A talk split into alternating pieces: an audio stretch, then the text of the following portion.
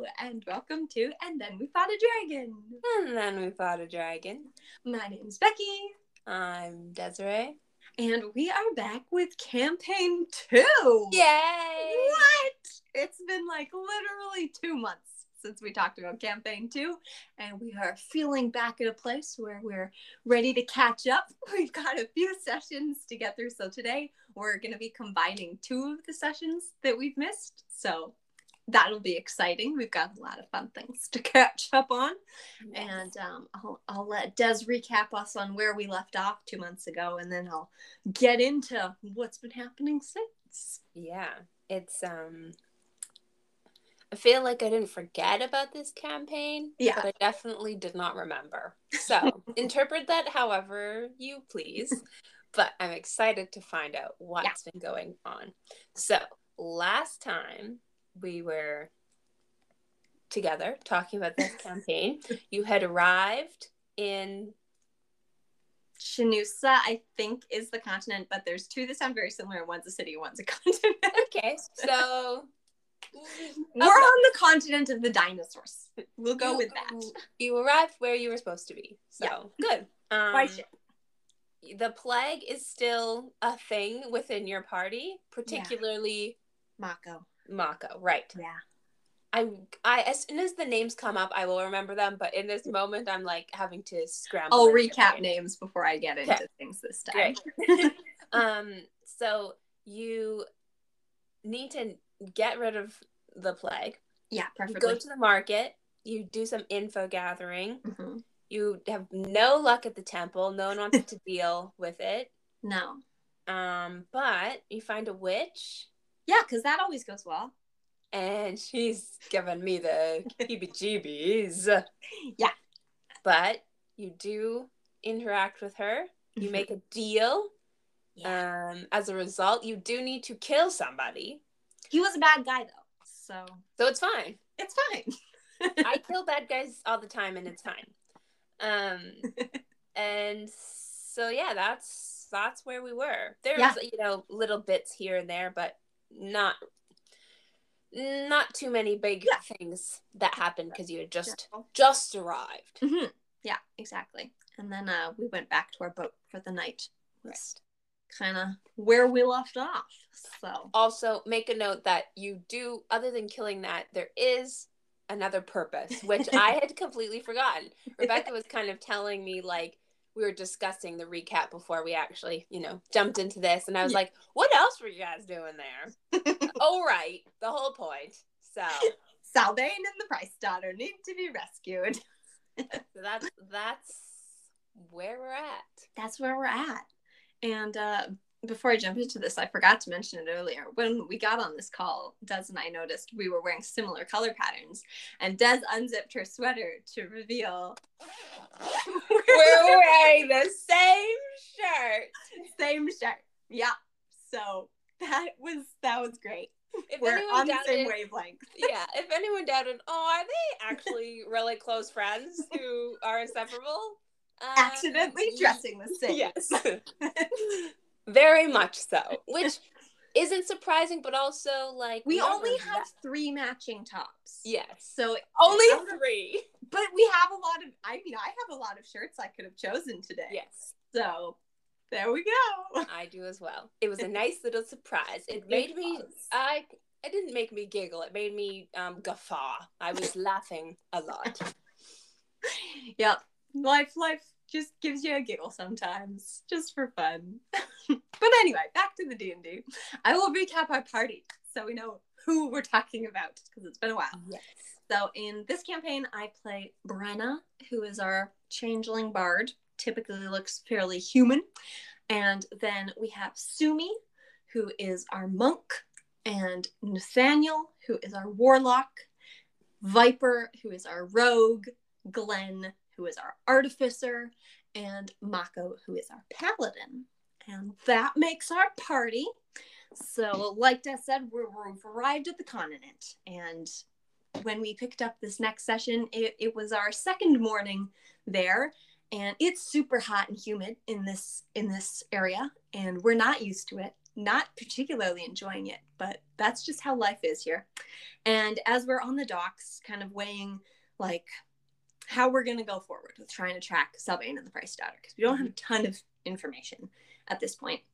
So Viper looks around the docks for maybe some Yuan-ti that are hanging around, maybe to get a lead on where the slavers that we're tracking went or where they tend to go when they arrive or if they haven't arrived yet. Yes. Snake people. Snake Yuan-ti or snake people. Yes, mm-hmm. correct.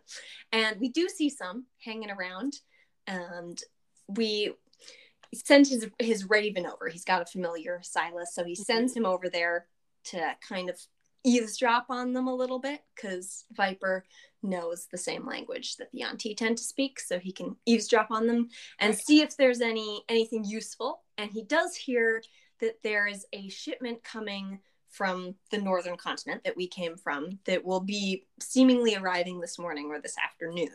Mm-hmm. So we kind of debate whether we should wait for this boat, like maybe it's the one that we're looking for and somehow we beat them here maybe we can just get more info about where to where to go like their habits and whatnot.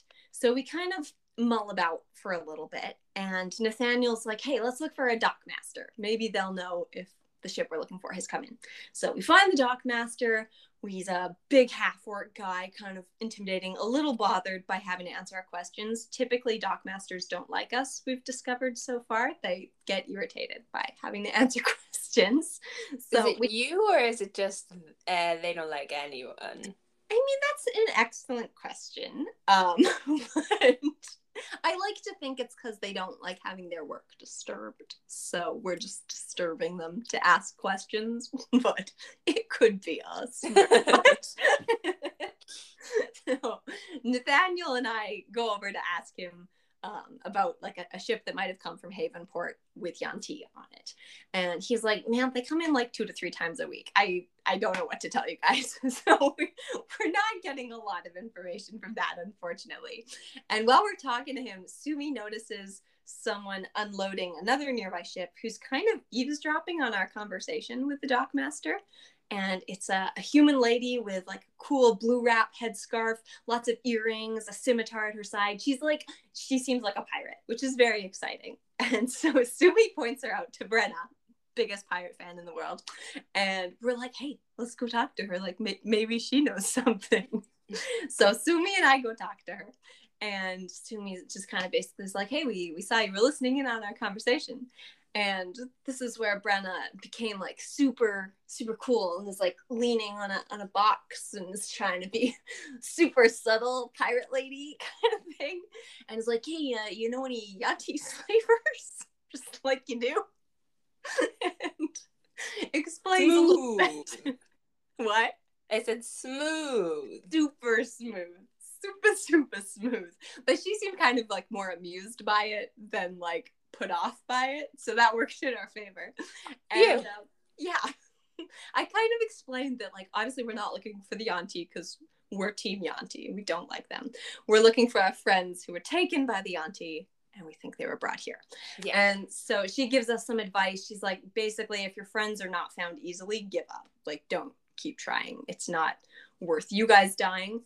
And kill any Yuan-ti that see our faces because they hold grudges and if they see us and know that we're trying to take their slaves, basically, we will live to regret it. So that's a little uh, intimidating there. Um.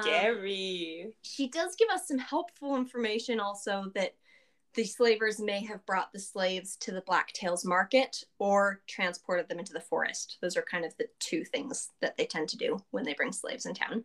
Both and, sound bad. Yeah, both sound bad.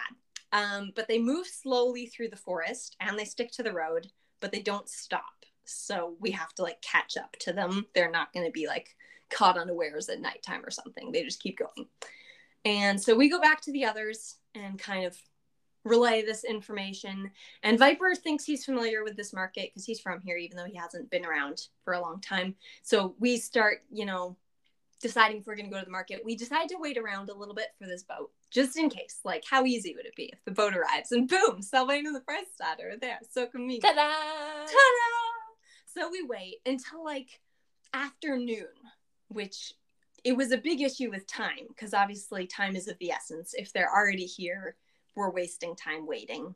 Yeah. So that was a, a point that we were worried about. And the boat arrives, the Yuan-ti on the dock start like helping them to unload slaves, and Sylvain and Eleonora are not there. So that was a little unfortunate, but at least we know that Yeah. they are ahead of us, not behind us. So we head into the market, and as we do, I kind of change my face to look a little more like the pirate lady because, like, I don't want them to see my face and hold the grudge, but also I don't want them to like be mad at the pirate lady. So I'm like enough like her to be her cousin or like a sister or something, just like the vibes because she's cool. oh, that's so funny. You you gotta do it sometimes. Feels like you have a little infatuation going on. Big crush going on there. Just like, I love you, pirate lady. and so we go to the market. There there are some like an area where slaves are bought and sold. And Mako kind of notes that there's not that many of them there. And like obviously there's new shipment coming in kind of thing, but Sylvain and Eleonora aren't here at the market Yeah. from what we can see. And it does seem weird to like go up to the slaver and ask him about a particular slave. So maybe we'll ask a local. And there's a blacksmith that seems to be a bit of a permanent structure. So we're like, hey, let, let's go there because some of the stalls seem to be like pick up and move every day. hmm So we decide we're going to go in and try and get some info from the blacksmith. But like, maybe we need a story for why we're there because we can't just like go in and ask about slaves. That's weird. So we need like some kind of backstory for why we're going to the blacksmith and looking for the slave and like bring in some business or something. So we have some scimitars that we took from the Yuan-ti that we killed back in Havenport. Yeah. And we kept those with us. So we're like, What are those? they're like a sword, a fancy Okay, right. sword. I Yeah. mean, I knew that. It's very obvious. Yeah. Curved sword. And we're like, maybe he'll value the scimitar for us. So Viper and Brenna are going to go in, like, because uh, like the socially awkward duo everyone always needed, basically. So we head in and decide that our backstory is that we have a bet, and Viper thinks I overpaid for the scimitar that I bought at a pawn shop because I paid 40 gold for it. And we're getting this guy to value it so he can tell us who wins the bet. So we go in, we pitch this story That's to the guy. commitment. Yeah. Oh yeah. Definitely. We I wanted loved to, to know what we were going in with. uh, it was very awkward. I, I think he bought our story, but he was not even pleased with just having a Yuan-ti scimitar in his blacksmith shop. He was like, I hate them. I hate that scimitar. Get it out, basically. But he did agree that, yeah, I I paid about 40 gold more than I should have paid for that scimitar because it has no worth whatsoever. So I lost the bet. Poor fake Brenna backstory had lost the bet. So that was disappointing. But then we kind of got into the question part of the interaction and um, asked him if, if he knew like who had been buying the slaves recently in the last two or three days kind of thing. And he tells us that Swift Shadow purchased a few slaves recently for Mantras Palace, and Trito purchased a few for the fighting pits. And Trito is a name we recognize because it's who the witch wants us to kill. Ah, So that was an interesting little little connection there. And then as Who a eats thank you, we- children? we yeah the children eater uh, we also bought a rapier to uh, thank you for the questions that he answered for us but viper didn't actually have enough money to buy the rapier that he wanted so i gave him the money for it because i lost a bet so he owes me five gold now but He that'll- bamboozled that'll you. come back around one day. No, I offered. I don't think he even asked me to spot it for him, but I needed the backstory to hold up. You know, you can't, you got to commit to the bit. You bamboozled yourself.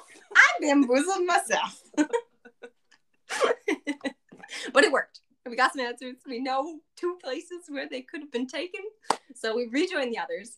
And Viper does also recognize the name Swift Shadow and the place that is Mantra's Palace. That It's in- sounds like a 13 year old boy who drinks Mountain Dew, but continue. Maybe that's like his alter ego. Mantra's Palace is a magic shop, and Swift Shadow is like a super rich tabaxi. So maybe he does just like play video games in the basement drinking Mountain Dew or something. I don't know. He can do what he wants. He's got lots of money. Uh, so we decided to try and check the shop first, and then we'll go check the fighting pits because it seems like a little bit of a coincidence that the guy we're supposed to kill might have the slaves. So we'll try the other place first, and then go. So subtle. I wonder what direction you're being pushed in. Hmm. But you never know. Maybe it's like the opposite of what your assumption is. It's all mind games. So decoy. yeah, exactly. We go to the shop to to check it out, and the shop is like a literal small palace. It's got patrolling guards and a walled gate. Like it's quite ornate, and you have to be pretty rich to go in here. Like you don't just wander in and shop around. You you have to be approved to go in and shop around basically so we decide our tactic will just be like to walk in like we're supposed to be there because that always goes well and we walk forward That's never worked for me in my life.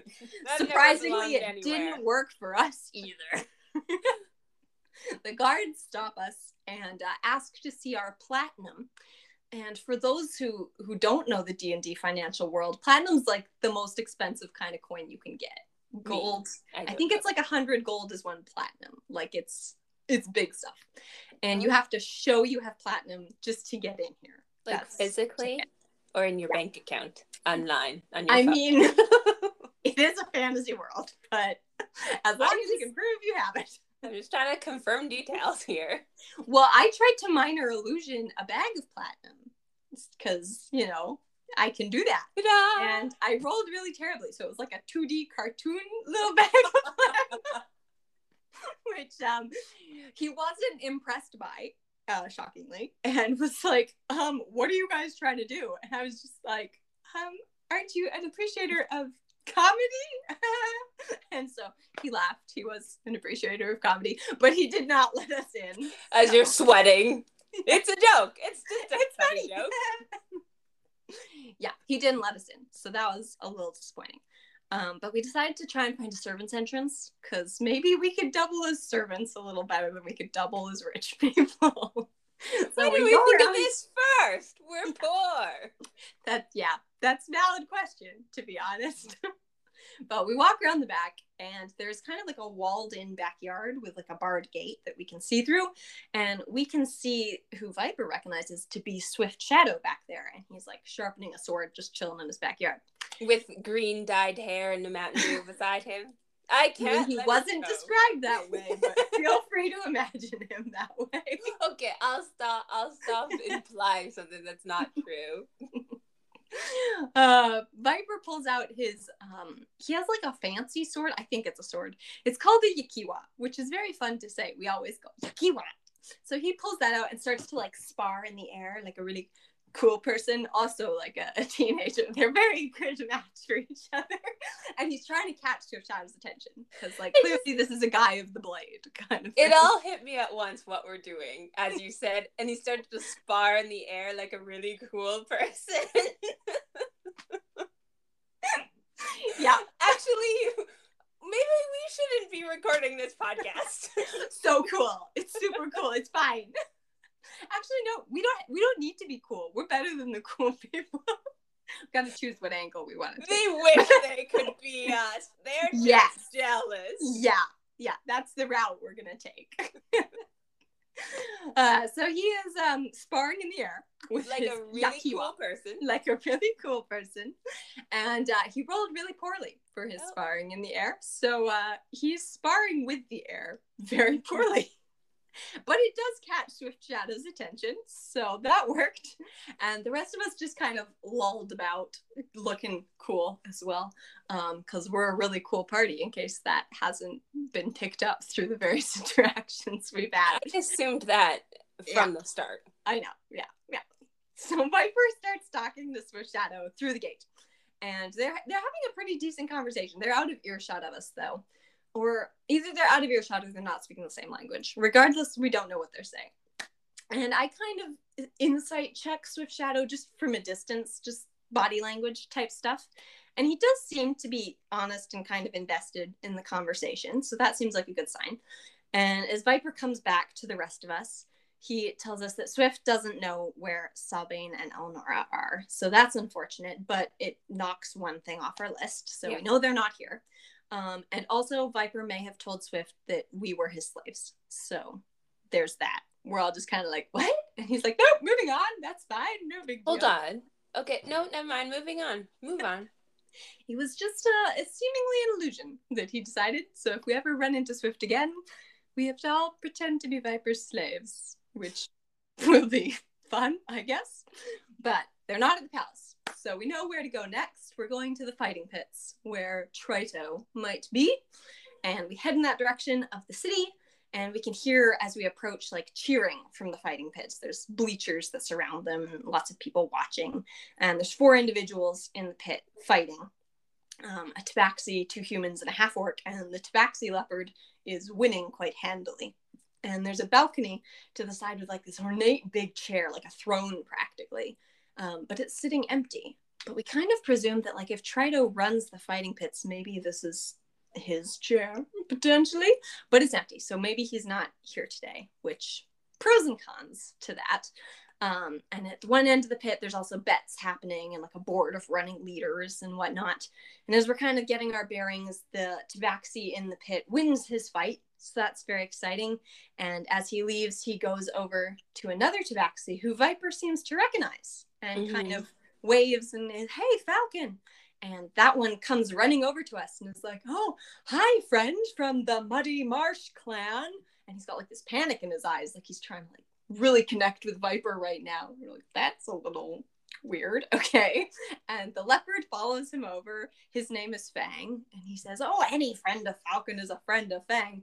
Fang is like big ol' himbo. Like he's booming voice, big muscles, super jovial, little bit dumb. He's, he's pretty great. Yeah, he's kind of like Kronk. So he seems really nice, which is fun. We do introductions with him. And he asks if Viper is also here for the clan meetings. And I think Viper said no. I didn't actually note the answer in my notes, which is useful.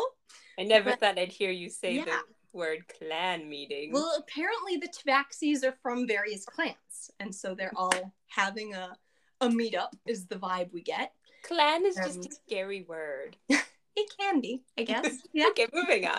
they're cats. It's fine. and Fang also invites us like, hey, this evening you should come have drinks with me and Falcon at like this dive bar that's nearby. And uh, we're like, yeah, maybe, yeah, okay. And, so he leaves to go on his business. And Falcon and Viper talk briefly in Draconic, which none of us know. So, like, rude. But Falcon, again, seems pretty stressed out. For some reason, he doesn't seem thrilled that Viper and Fang are interacting with each mm. other. So that's a little interesting. And uh, as that interaction closes, Sumi and I head over to the edge of the fighting pits. It's kind of like a dip down into a literal pit. And we're thinking maybe we can haul her down to one of the slaves who are tending to the injured fighters in the pit and see if they have some info on Eleonora or on Sabine. Yeah. And we notice someone in the crowd has kind of clocked us and is watching us a bit. So we don't really want to conduct this super openly, but Sumi has the ability to mind meld with someone. So she connects with one of the slaves in the pit, startles him a little bit, but he he steadies, he's okay, and she starts asking him some questions telepathically. And he knew Eleonora in Havenport. So that's good. Apparently mm-hmm. she used to bring them cakes at the tar house and was taken with some of them. This makes me wonder. Okay, so we were initially told she was a tar addict maybe she was just a nice person taking care of the poor addicts of the city. We might have had the whole wrong idea about her this whole time. But regardless, we'll find out when we meet her, I guess. Oh, that's sad. She's yeah. just trying to hang out, wrong be a good person. Time. Yeah. And the you guys made an assumption about her. Well, no, we were explicitly told that oh, so somebody else could yeah. have made an assumption about yeah. her. So we'll find out which assumption was true. But apparently she got picked up with them at this tar house in Havenport. And a few days after they were picked up, this old guy, presumably Sylvain, was also picked up and seemed like really protective of Eleonora for the whole journey. Like he was he was taking care of her, not letting her out of his sight, kind of thing. Mm-hmm. And they were not brought to the market with the other slaves, meaning they were presumably taken into the forest mm-hmm. towards the den, which is the Yuan-ti stronghold, and is basically the place you don't want to go to ever. So, yay! Looks like we're going into the forest towards the den. that sounds super fun. And uh, we think maybe if we go to the tavern for drinks with Fang and Falcon, we can get some info about the Yuan-ti because they're locals. So maybe they know like how to fight the Yuan-ti, where they are, things. We know literally basically nothing at this point. Mm-hmm. And it would be good to have some information before tracking them out there. So we head to this dive bar. Fang is happy to see us. Falcon, maybe a little surprised that we actually showed up. And again, not necessarily thrilled, but uh, Fang is happy to see us. He orders us tons of this really terrible ale that the dive bar has and is telling us, you know, his backstory that he's on the way to the Tall Trees clan and asks if Viper's been there before. And Viper says not really, but Insight says that that's a lie. And he says he went but was scared of heights and tall trees is in in the trees actually. So Viper's lying about his connection to tall trees, which is interesting, but not something we dove into at the moment.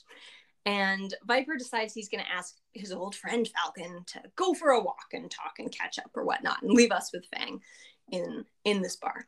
And Sumi mind links with Viper to be like, "Hey, so there might be Yuan-ti in here, and Fang talks really loudly, so I don't know if we want to ask these questions we were thinking of here. Maybe you ask them to Falcon while you guys are outside." So that seems like it's a little taken care of. Mm-hmm. And when they come back and Viper kind of tells us a bit after we leave the bar. Falcon has told him that along this road through the forest that the Yuan-ti take, they make one stop before they reach the den. And that is at the Serpent's Eye Temple, which is just past the end of the road. Like mm-hmm. it's just straight jungle there that you have to find your way through. You can't even bring a cart or anything through there. But that's where they stop. And basically, that's the farthest it's safe to go. If if we get there and we can't find them, we shouldn't go any further. It's not going to be safe. We're all going to die, kind of thing. But if it's just been a few days, we may be able to catch up. It's still possible they haven't reached that point. So that's good. And um, we head out for the evening. Uh, Fang is very drunk and gives us like very gentle, strong man hugs because he doesn't want to hurt us as he's saying goodnight. he seems like a real good guy. and uh, we consider an inn for the night, but we leveled up last session. So I got a new spell. Oh. And it's called Tiny Hut, which means I can create a, like a 10 foot by 10 foot circle um, with, you know, a dome a little hut and it's opaque so no one can see in but we can see out and it's like a comfortable temperature and it's safe and dry and i can create this this little dome.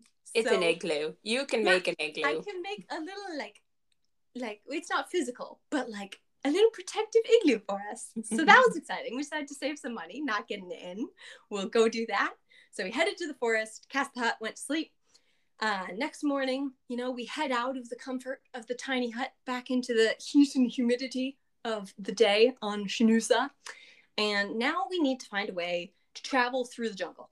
Because mm-hmm. on foot is probably not the best. We're not going to catch up to them on foot. We need some kind of speed.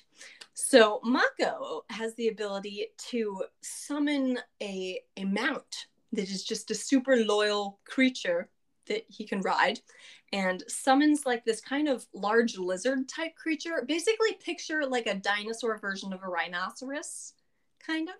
I've never it's... had to even try to imagine what I that... know, but now you can try. So it's got like scales in a way. A rhinoceros. A rhinoceros. Yeah. Yeah. So he summons this creature, which is pretty cool. Um, but it can't carry like more than two or three of us, depending on who we choose. And so it can't be that big. So yeah, it's it's like rhino size kind of thing. A few people could ride a rhino, but not like six full grown adult creatures. So that could help, but we're still going to need something to supplement with that, but it'll be cheaper. And uh, he tries out a few names for this creature before landing on Sir Littlefoot. And Sir Littlefoot and Mako can telepathically communicate. So he talks to Sir Littlefoot, and um, I'm very sad about this because it means in character, I don't know what Sir Littlefoot sounds like. But out of character, I know that Sir Littlefoot sounds like a British butler. And it's my favorite thing ever. He's got mm. the best voice and he's always ready to help us. he's just so funny. That's great. It's great. Yeah. So that's very fun and exciting. But again, we need to get the rest of us there. And Glenn brings up Mako's folding boat that he got as a gift from Cassandra a while back. And maybe we could take this boat and add some wheels to it and make it a cart. And then Sir Littlefoot could pull the cart. So that was pretty sweet. Glenn knows making wheels from scratch is going to take a long time. So that's not a great option. But a cart is only 15 gold the boat can carry all of us. A cart can't carry all of us, but we could take the wheels from the cart, put them on the boat, and then have a way to carry all of us and just abandon the cart box and create a land boat. So we were like thrilled about this. Our DM shockingly was not prepared for us to attempt to create a land boat and had to do some research to try to figure out how we were going to do this he was like, wow, guys, I just, it was, this was the start of a session too. We dove right into it and we're like, land boat. it's just like, wow, okay, we're making a land boat now. Great. So we determined that with maybe half a day's work, we could create the land boat. We were going to need a wagon rather than a cart because wagons have two sets of wheels and a cart only has one. We're going to need two sets of wheels for a boat that will carry all of us, but that's still cheaper than buying mounts for each of us to get us there. Mm-hmm. So that's a great option. So we were really excited about that. We head back into the city towards the stables to buy a wagon, and the people running the stables come over and you know ask what we need help with, and we tell them, you know, we're looking for a wagon. And they said, "Oh, well, one to fit all of you guys is going to be a little more expensive." We're like, "No, no, no we just need the wheels. We don't need it to fit us all. They're a little confused by that. But uh okay, you just need the wheels. That's fine. Um here's a wagon. So we bought our wagon, hitched up Sir Littlefoot, and brought it over to where we had some space to kind of let Glenn do some working on it. And uh, I cast Enhance Ability on Glenn to help him. Viper was kind of his extra pair of hands, assistant type person. And as they're working on it, kind of the town dads start crowding around and they're all like kind of watching what's going on here. What are you guys doing? How's that going to work? Kind of thing. So that was a little bit funny. That and eventually, after about three hours, we have success. We have a boat wagon, a land boat, if you will. And Sir Littlefoot is hitched up really excited. Sumi water bends like the shape of a wine bottle and kind of freezes the outside of it. And then I prestidigitationed it red so it would look like wine. And then Mako smashes it on the bow of the boat to christen our boat. We named her the really? Curveball. Committed. yeah. Oh, yeah. No, fully committed.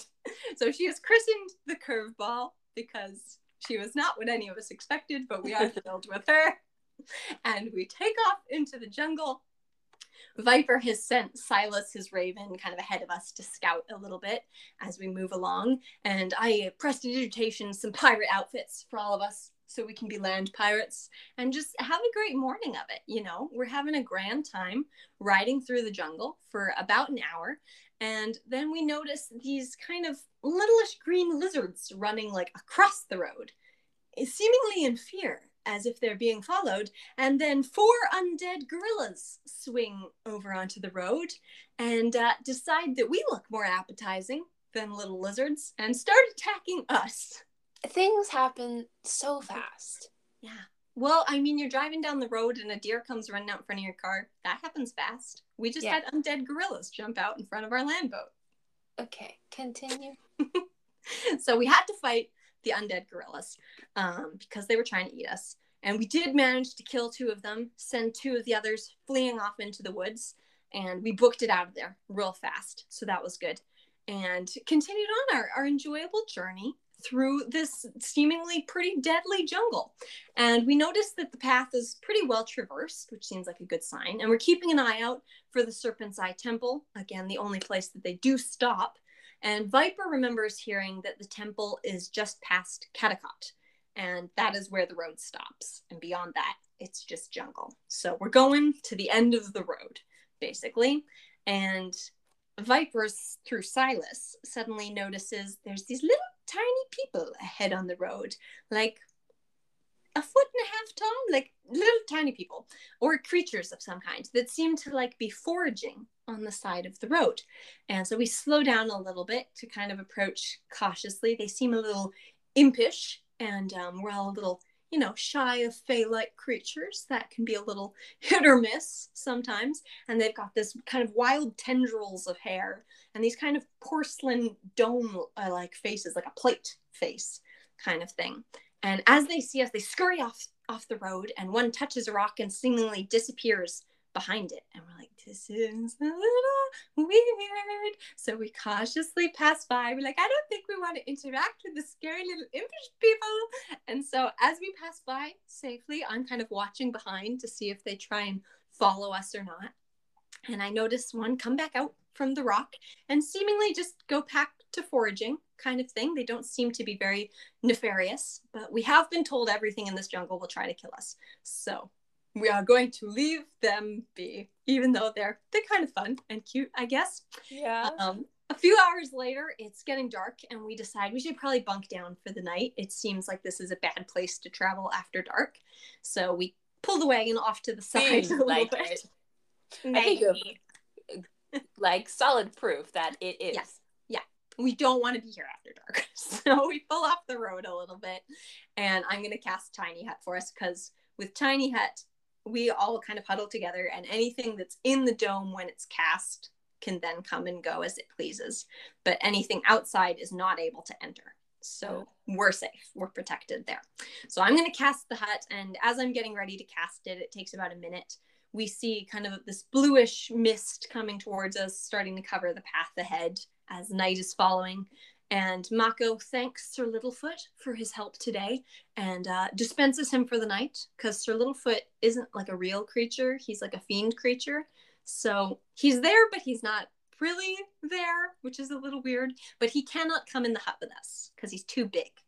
So we'd have to leave him outside and then he could potentially be killed very nastily. So we'd rather just send him away and then a new spell will bring him back in the yeah and that'll be fine. So he goes away, and I'm casting Tiny Hut. And in that time, the mist kind of envelops us. Hmm. And as your face predicts, not a good thing. So we all had to roll constitution saving throws. And Viper and Nathaniel failed their yeah. saving throws. And as the mist covers them, they're like coughing and sneezing and kind of twitching. And Viper starts trying to like scoop the mist up and like put it in his bag and hug it to himself like a cat on catnip. He's like following it off into the trees. And so Mako kind of grabs him and is like, "Hey, we're gonna we're gonna stay here while Brenna casts the hut, okay? Because if he's outside the hut, he won't be able to come back in. Yeah. So we need to make sure he stays close." And Sumi water bends some mist that she's able to color blue and kind of brings it in front of Viper and lures him back towards us, kind of thing. And he's like quite happy for this mist that doesn't seem to be going away anywhere. So that's good. And the hut finishes casting. So we're all inside, we're all safe. The mist within our hut dispenses, kind of thing. And we settle down to sleep. And as we're all kind of settling down, Nathaniel is having a bit of difficulty. He like lies down and gets up and he's kind of circling his spot and kicking the ground a bit, lying down, getting up, circling his spot, kicking the ground a bit, lying down. And he just keeps doing this over and over and over again. He's like, I just can't get comfortable. And so we're trying to give him suggestions like use your backpack as a pillow and make sure you don't have a root under you or something like that. But he just can't get comfy. And we're a little fixated again on Viper with his little cloud of mist. Something is obviously wrong.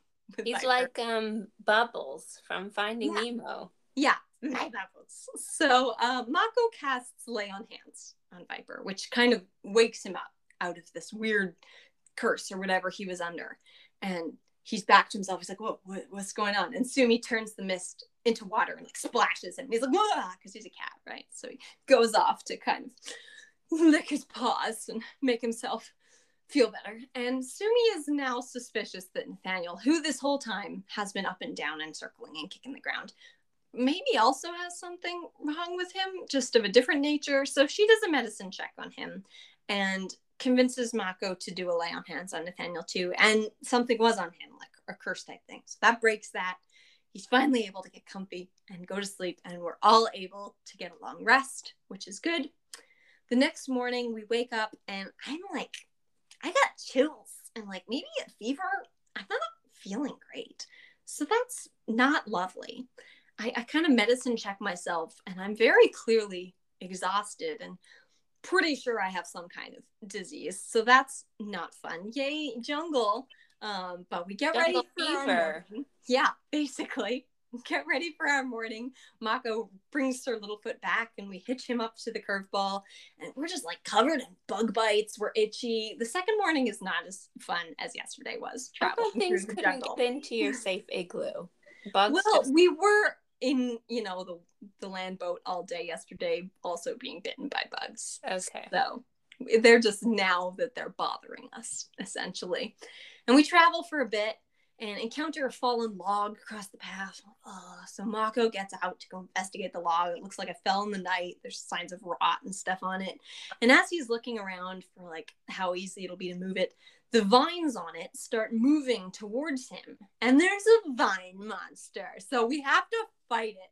And all of my rolls were like terrible and my spell shots were lame. And i'm like guys i'm not feeling well can we just get this over with it was very appropriate i love when the dice actually cooperate with how your character is supposed to be the dice were definitely cooperating with the fact that brenna was not feeling well that yeah. morning but we did manage to kill the vine monster even though it put up a fight and we move the fallen log across the path and as we carry on i tell everyone yeah i'm feeling pretty sick. I'm not feeling great. Something's wrong with me. So Sumi investigates. She's got pretty good medicine level for checking. And she kind of concludes it's from a bug bite, one of these bugs that are constantly biting us, and coaxes Mako into doing his lay on hands healing spell. And I'm cured of the shivering sickness and back to enjoying the heat and humidity that is around us. And at this point, Viper remembers, oh yeah, bug repellent is a thing they sell in the cities. Tabaxi don't need it. We have fur. Never thought about it for you guys. So yeah, we probably should have bug repellent, but here we are in the middle of the jungle. Just no bug repellent. exposed to the elements. So that was um thrilling to discover. We carry on carrying on. And at this point, a few of us notice some creatures, maybe about the size of humanoids, running along the path ahead, like in the same direction that we're going. And Glenn notices that they have tails. And as we get closer, it's a pack of raptors, a full on pack of raptors. But that is your first dinosaur encounter. First proper dinosaur yeah. encounter. Yep. We, we saw a few walking in the city that were like pets, but this yeah. is like dinosaur dinosaur. So yeah, raptors surround us and Sir Littlefoot. And as we try to fight them off, there's like nine to a dozen of them, like quite a lot. As we're trying to fight them, they make quick work of Sir Littlefoot and he blinks out of existence and he's gone and we have no steed, which is terrible. And so we're fighting them and doing okay. And then suddenly they all turn and run into the jungle. Which seems like a bad sign. And so mm-hmm. Mako looks to see why they ran mm-hmm. and uh, gets the feeling something big is coming. And so he jumps off the land boat and goes into the bushes to try to hide. Glenn's trying to pull the cart off the road, but it's a big land boat. So he just goes off into the bushes to hide. Yeah. It's like a scene from Ice Age Dawn of the Dinosaurs. Literally. Yeah. It was great. We were like, no. So Glenn gives up on trying to hide the land boat. It's too heavy for us. He hides. And um, as he's hiding, like a massive T Rex erupts from the trees, running towards us. And uh, at this point, I turn myself and Sumi invisible so that we can hide better and we book it off into the bushes to hide as well. Everybody else is now kind of hiding as well. And initially, it seems like that's our plan. We'll just hide and hope it continues chasing the raptors and goes away and it will be okay. But someone's always got to be the hero, right? So Mako's like, I can draw it off. so he starts running away and like doing hits at it. And uh, it it starts attacking him. So then some of the others start attacking the t-rex so that it doesn't like freaking kill mako because that would suck. And i'm still invisible at this point which means i haven't attacked or cast a spell because that breaks the invisibility. Because mm-hmm. my mindset is that if we all go unconscious we're all just dead. We need a healer to stay alive. I have yeah. some healing spells. I need to stay alive. I need to stay hidden. But Mako's getting pretty beat up by this dinosaur. So I did a healing spell at him, which breaks my invisibility. I'm still trying to hide as best I can, though. Yeah. And he realizes at this point he's in trouble. This might have been a bad idea. And is kind of calling for help as he runs. And the T Rex swoops down and like bites him and picks him up in his mouth. And so now it's carrying Mako. And we're like, ah, this is not good. So we're fighting a T Rex now. We're full on fighting a T Rex. And we managed to hit it enough that it drops Mako out of its mouth, but it's really strong. And as it's fighting back, it knocks Mako out, which is not good. And so I do a healing spell on him, wake him back up, and we continue fighting it. Because what are you going to do at this point? You can't outrun a T Rex. It knocks Nathaniel out. It knocks Mako out. This is not going well. But at this point, it decides, hey, I was I was in this for an easy meal. This is not what I asked for. So it starts deciding it's going to leave. Thank you for the mercy, DM. That was very kind. So it leaves us, and we're able to stabilize our unconscious friends and take a short rest to kind of get our bearings. At this point, Sir Littlefoot is gone. It's going to take a spell slot to bring him back. Our land boat, you know, the good ship Curveball, was damaged in the fight by, you know, the T Rex kind of kicking it or swiping it with its tail accidentally. So it's not in great shape. It's not even noon yet. This is going to be like a six to eight day journey. Oh, So this is going to be a lot harder than we thought. And that's where we ended session. oh my goodness. Yeah. It was a lot. We were all kind of like, okay.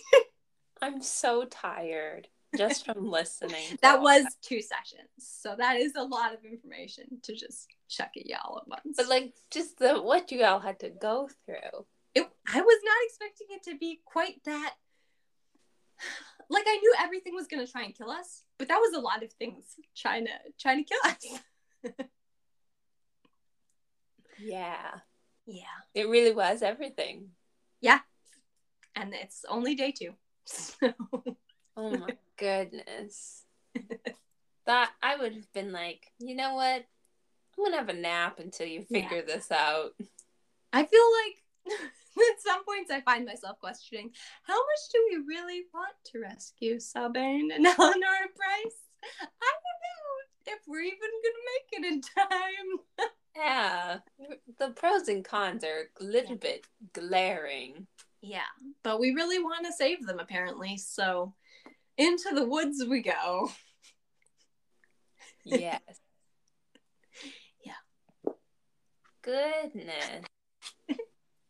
It was like kind of fun and funny at the beginning, but it Yeah. took a turn for the intense. Yeah, as soon as we entered the jungle, it was just left, right, and center. Very literally left, right, and center. But And up and Yeah. and down and especially because that was the same session as we had like the high of the creation of the land boat and how completely out of left field that was, but like the perfect thing for that moment. And then suddenly we were like, whoa, we are woefully unprepared for this. you had so much confidence going in. yeah, we were super overconfident. Like you re- you you might have noticed that we did not buy food for this journey. We didn't buy supplies at any point. We made ourselves a boat and we went into the jungle. So you set yourselves up very well for failure. Yeah, kind of. You were just you were literally like, okay, let's go Yeah. die in a nice boat. Basically, so that was a, um a little bit of a, an awakening, I suppose. I feel like in the last in the um not last campaign, but in the first campaign, I had like this like you guys are doing really bad stretch where I was like, why can't you get anything right? And I'm I this feels like the direction that's going in. I feel like we were asking so many questions, but not necessarily in a way that was preparing us, really. We were trying to prepare, but we weren't going about it very well. No. And we are now realizing that at the point of no return. So that's, Literally. it's fun. Know. Maybe a void will come and suck you away. Yeah, that happened in campaign one. It's always convenient, you know, Yeah. when you just get brought to a different plane spontaneously. So, That's probably what your D- your D- DM was like. Oh my gosh, they just can't get it together. Let's suck them up for a little while. No, I think that part in campaign one was planned, but it was a bit of a shock to us. Yes. well, it was all very interesting. Yeah.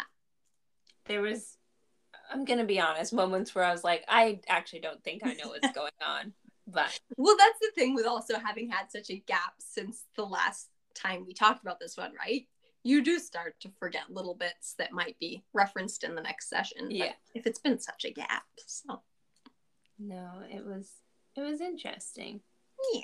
I liked. Well, I mean, yeah, we can just jump into them. Sure. but um there was a lot of info gathering and it's kind Yeah. of hard to take notes for that because it's just like well we figured this out but Yeah. you figured out that there's a shipment coming in you went to talk to the pirate lady very smooth and Super smooth. and so subtle Off crates, you know. yes um then you oh yeah you discovered about the slave market that Mhm. there was a slave Yeah. market Yeah, She told us in the market there's a, a place. And so you do some more info gathering, you go, that is not a word. We go to the market, No. the blacksmith. No. Cool. It's it's a word um, Yeah. that's in front of shopping. So I don't know what that is. In front of shopping. It it's not even like that I can't figure out what I spelled. I think it it looks like little doodles and then I wrote shopping. So maybe it wasn't a word. There you go, maybe. Um then you just go, "Oh, Oh, it was a word. I was trying to spell elitist. That has a lot of S's and Ah. T's. And, well, maybe it doesn't have Yeah. a lot. It has a lot the way I wrote it. And it just looks really spirally. So I couldn't really tell. that would be Mattress Palace, I guess. The Yeah. elitist shop. Okay, okay. I think I kind of like wasn't paying attention. And I just was like, loop de loop de loop de loop. It's curtain. It's fine. I also don't dot my I's, which is relevant yeah. to how this looks. You cannot For tell. sure.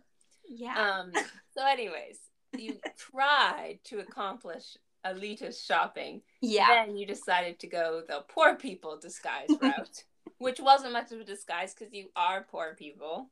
Yeah. That's true. Um, then, okay, this is where I was having a little bit of a hard time yeah. concentrating, just for myself. But you went to the yeah, you went to the pits, and then there was like some conversations and Yes. And I just was Yeah. having a hard time keeping track of all of It's because they got- both have names that start with F. okay. It's hard to. It took me a little bit to figure out who was who because it's Falcon and Fang. Yeah, but I got like what you I understood the outcome of Yeah. everything. But um Oh, look here. Before I even found out everything else that happens, I literally wrote you're being set up for failure. I knew. Wow. I knew. I wish we'd known. And and after that I I had questioning. I was going to ask what goes on at the den. The Den is like the Yuan-ti capital city, essentially. So it's So it's a dwelling Yuan-ti place. culture, I Okay. guess, which Well- is is not great. Lots of you know ritual sacrifice and stuff. Like you. Yeah. I, I really think it's so funny that before I was I was like, okay, I have to make a note of this question. I was like, this is bad. This I wrote Yeah. oh, I wrote I can't figure out who to trust and you're being set up for failure. that's probably because Falcon was a little unsure of Viper and Fang interacting with each other. yeah. Um I got I I was hesitant to believe in you guys, I think. Yeah. And still am because you proved that you. Yeah. it's not really something that is working out. But anyway, not easily done. you um got a British rhinoceros. Yeah, a rhinoceros. You created your land boat. When you started describing the fact that there's like the boat situation, Yeah. my thought for how to deal with that, use the boat in the jungle, I was like, somebody has to have like a a stream spell. You're going to create a stream in the middle of the jungle. Honestly, I don't know if Sumi can do that or not, but she can waterbend. I don't know if she can like spontaneously create enough water to make that happen. That was my. I was like, that would have been hilarious. this this is going to work because I thought if you're on like a water source, that means you go Yeah. real fast, and you yeah.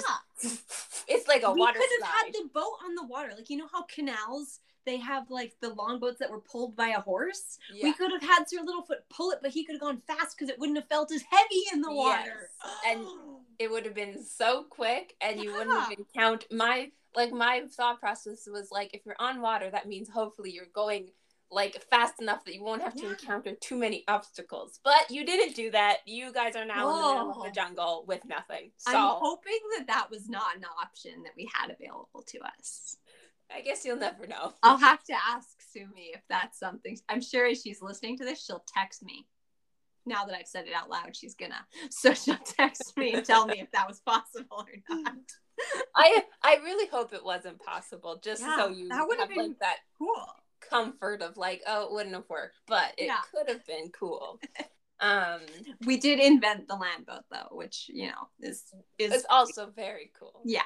I definitely made note of like, you know, the the commitment to Yeah. land boat. Yeah, it was so thrilling to be part of the process. of- Yeah. or not really part. I wasn't part. To observe the process of Yeah. that invention happening. And I mean, up until the moment it didn't work, it did work. Yeah. It was very efficient. And we were going, you know, much quicker than if we'd been walking. So, Yeah. yeah. So bravo.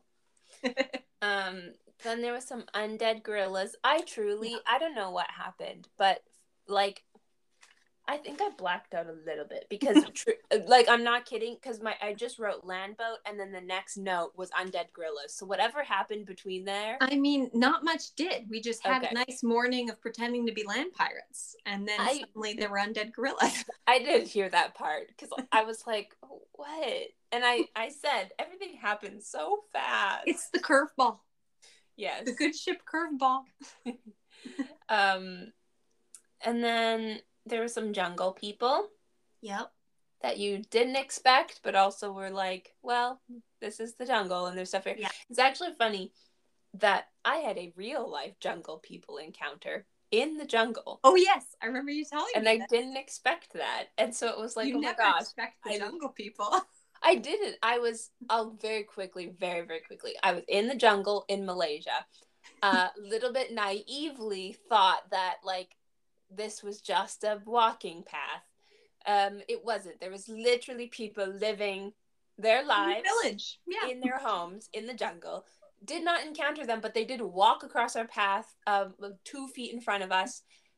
They were just being jungle people Living their lives.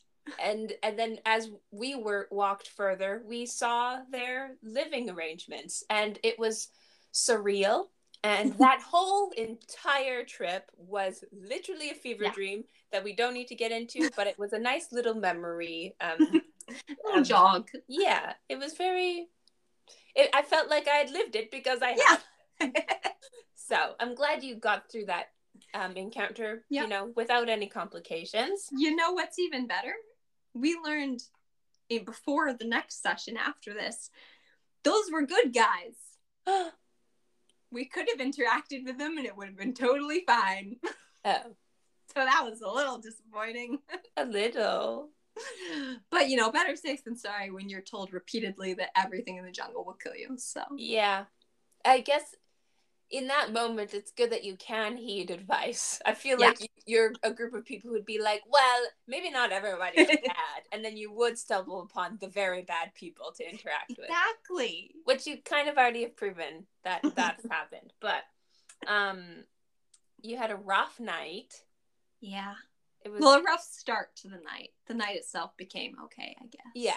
Yeah. But yeah, a, a rough start to the night and then a rough day. Yeah. It kind of just got worse. Yeah. Um, A rough morning, even. That wasn't even a whole Yeah. day. you just woke up and barely started your day and everything was bad. Yeah. Yeah. Um, you encountered a vine monster. Mm-hmm. Then you were very sick and tired, but Yeah. like also like sick and tired. Chills. Um, that got sorted. Then you had your dinosaur encounter, the Yeah. first official bad dinosaur encounter. With two dinosaurs in it.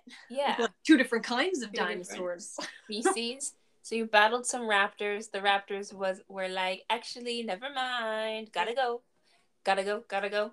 Um, and then I'm yeah, I said this already, but it literally was like a is a scene from Ice Age: Dawn of the Dinosaurs. I don't think I've seen that one, so I need to Oh. watch that. it's funny.